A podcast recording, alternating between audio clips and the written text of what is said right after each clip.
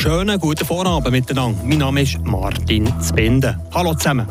Wir kommen heute Dienstag zu den Hintergründen vom Tag. Das neue Waltralog-Konzept wird mit so einer Ampel und Tempo 30 dort die Durchfahrt von Düdingen aufwerten. Wir haben Reaktionen. In den Bibliotheken Düdingen, Schmidt und Wünnewil gibt es schon gleich ein neues Angebot. Und zwei Opferstockdiebe sind verurteilt gekommen. Die Region im Blick. Das neue Waltralog-Konzept wird mit zwei Ampeln und dem Tempo 30 dort die Durchfahrt von Düdingen aufwerten. Die einzelnen Fraktionen haben bis gestern Zeit gegeben, Stellung dazu zu nehmen. Corinna Zurkind hat sich bei den verschiedenen Parteien umgelost. Grob zusammengefasst kann man sagen, die SP, die Freien Wähler und die Junge Liste unterstützen das Gesamtkonzept. Der Erich Schannen von den Freien Wählern führt aus. Mit diesem Konzept gibt es eine Gleichberechtigung, der Veloverkehr, der wichtig ist, Fußgänger und auch der Bus. Tempo 30 ist sicher auch wichtig, was dazu führt, dass es nachher einen regelmäßigeren Verkehr gibt. Dass Tempo 30-Zone durchgehend vom Bahnhof bis Eingangs Grubenweg soll kommt bei der SVP nicht gut an.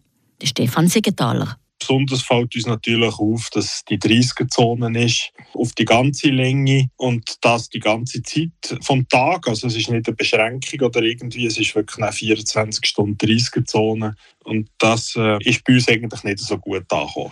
Und die FDP stört sich an der Länge 30er-Zone und schlägt vor, dass sie sich auf den Bahnhofplatz und Küche würde beschränken Das Thema Unter- respektive Überführung bleibt für sie aktuell, sagt Patrick Schaller von der FDP. Das war das Thema und bleibt das Thema unter Überführung. Wir haben schon beides erwähnt. Vielleicht gibt es auch mal Überführung an Lösung. Wir müssen das mal ein bisschen anstudieren. Auch für die Mittepartei ist das Thema Unterführung noch nicht gestorben, sagt Patrick Bechler und präzisiert. Ich sehe schon, dass man den Fußgänger nicht will, unter das Terrain tun wo es nicht attraktiv ist, wo es vielleicht auch am Abend nicht so sicher ist oder wo man sich weniger sicher fühlt.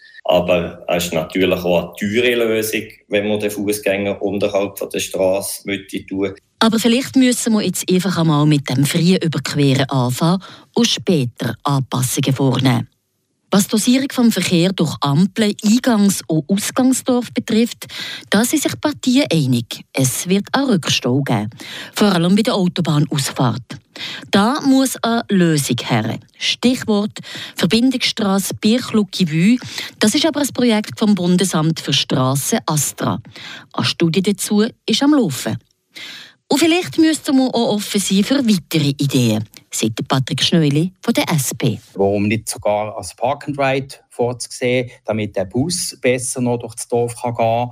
Zum Beispiel vor Dinge, das wäre eine neue Idee, die zwar nicht direkt mit dem äh, Waldralo-Konzept zu tun hat, aber wo erweitert gedacht noch zusätzlich kommen. Ideen, Anregungen und Kritiken der Fraktionen zum Waldralog-Konzept hat es also genug. In der Oktobersitzung stimmt der Generalrat darüber ab. In den Bibliotheken von Düdingen, Schmitten und Wünnewil kann man schon gleich jeden Tag vom 6 Uhr morgen bis am 10 Uhr am Abend Bücher auslehnen. Aber wie geht das, wenn das Personal nicht mehr da ist? Tracy Meder war bei der Bibliothek zu Wünnewil und hat sich das genauer erklären Ab dem 1. Juli kann man zu Wünnewil, zu Düdingen und Schmitten in den Bibliotheken ein- und ausgehen, ohne dass zwingend eine Bibliothekarin oder ein Bibliothekar dort ist. Und das 365 Tage im Jahr. Das Projekt heisst Open Library. Ursprünglich kommt es von Dänemark her. In der Schweiz hat Chur als erstes vor vier Jahren die Open Library aufgetan, die offene Bibliothek. Es kommt jetzt langsam Richtung Westschweiz. Und in der Romandie sind wir jetzt die ersten drei Bibliotheken, gerade kurz vor dem Röstigraben. Aber eben, wir zählen jetzt da uns zu der Romandie sagt Margrit Perler, Gemeinderätin von Wienewil-Flamatt. Sie ist als Ressortleiterin Kultur verantwortlich für die Bibliotheken und hat die drei Bibliothekleiterinnen bei diesem Projekt unterstützt. Sie haben nämlich gefunden, dass ihre Bibliotheken zu wenig offen haben und die Räumlichkeiten mehr gebraucht werden Und das ist schon der Leitgedanke, wirklich ist zu öffnen, die schönen Räume zur Verfügung zu stellen, dass Familien gerade es mehr nutzen, zum Beispiel an einem verregneten Sonntag oder so, man kann einfach kommen. Es hat mehr Leute, die halt auswärts arbeiten. Also die Kinder vielleicht nicht gerade nach der Schule noch in die Bibliothek oder kommen sie halt vielleicht nicht mehr. Und so haben sie jetzt die Möglichkeit, von morgen um 6 Uhr bis am Abend um 10 Uhr, nicht 365 Tage zu kommen.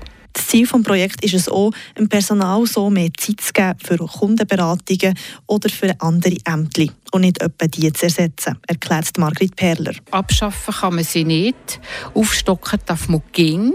Man kann nämlich das, äh, den Ort Bibliothek schon noch weiterentwickeln. Also nein, die Arbeit geht nicht aus. Wie sieht es denn aus mit der Sicherheit? Wie kann man kontrollieren, dass nichts gestohlen oder beschädigt wird?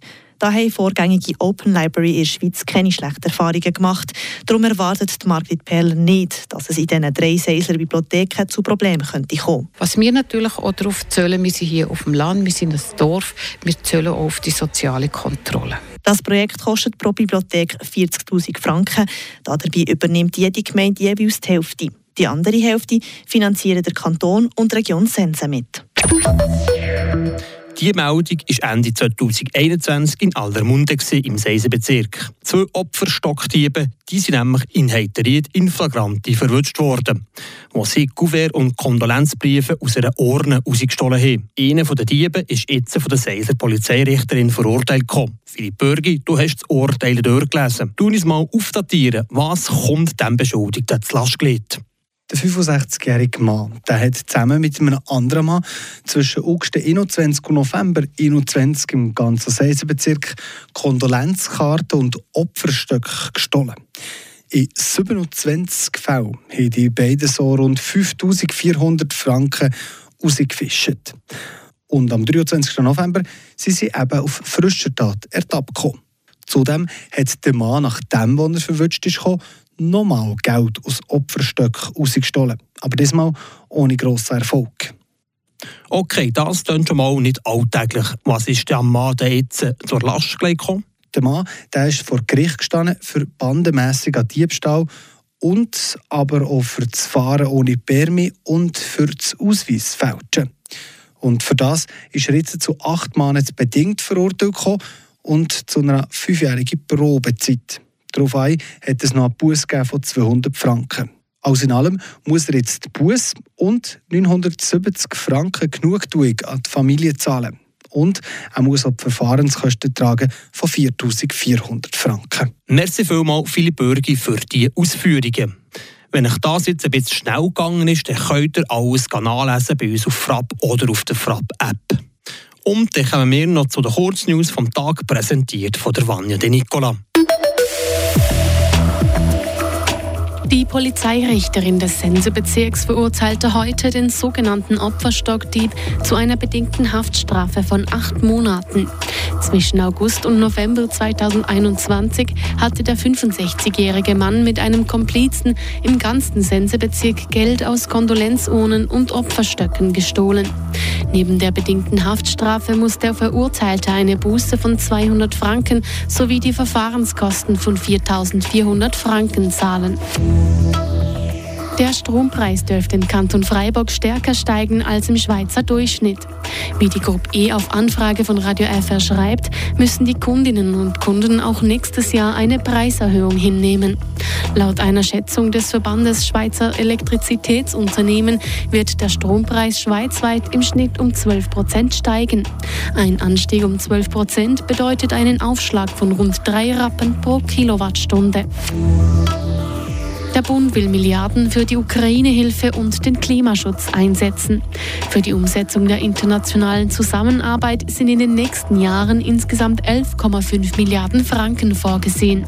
Zwei Monate nach einem Grundsatzentscheid des Bundesrats haben das Außendepartement und das Wirtschaftsdepartement die öffentliche Konsultation zu den Ausgaben der Schweiz für die Jahre 2025 bis 2028 lanciert. Über die künftige Ausrichtung der internationalen Zusammenarbeit der Schweiz wird das Parlament entscheiden. Das sind die Hintergründe von heute Dienstagabend. Ich wünsche euch allen einen schönen Feierabend. Mein Name ist Martin Zbinde und im Namen der ganzen Redaktion sage ich sehr gerne Merci vielmals fürs Zuhören und Merci fürs Lesen auf Frapp. Habt nach Sorge. Ade zusammen. Das bewegt heute Freiburg. Freiburg aus seiner Geschichte. Ging auf frapp.ch.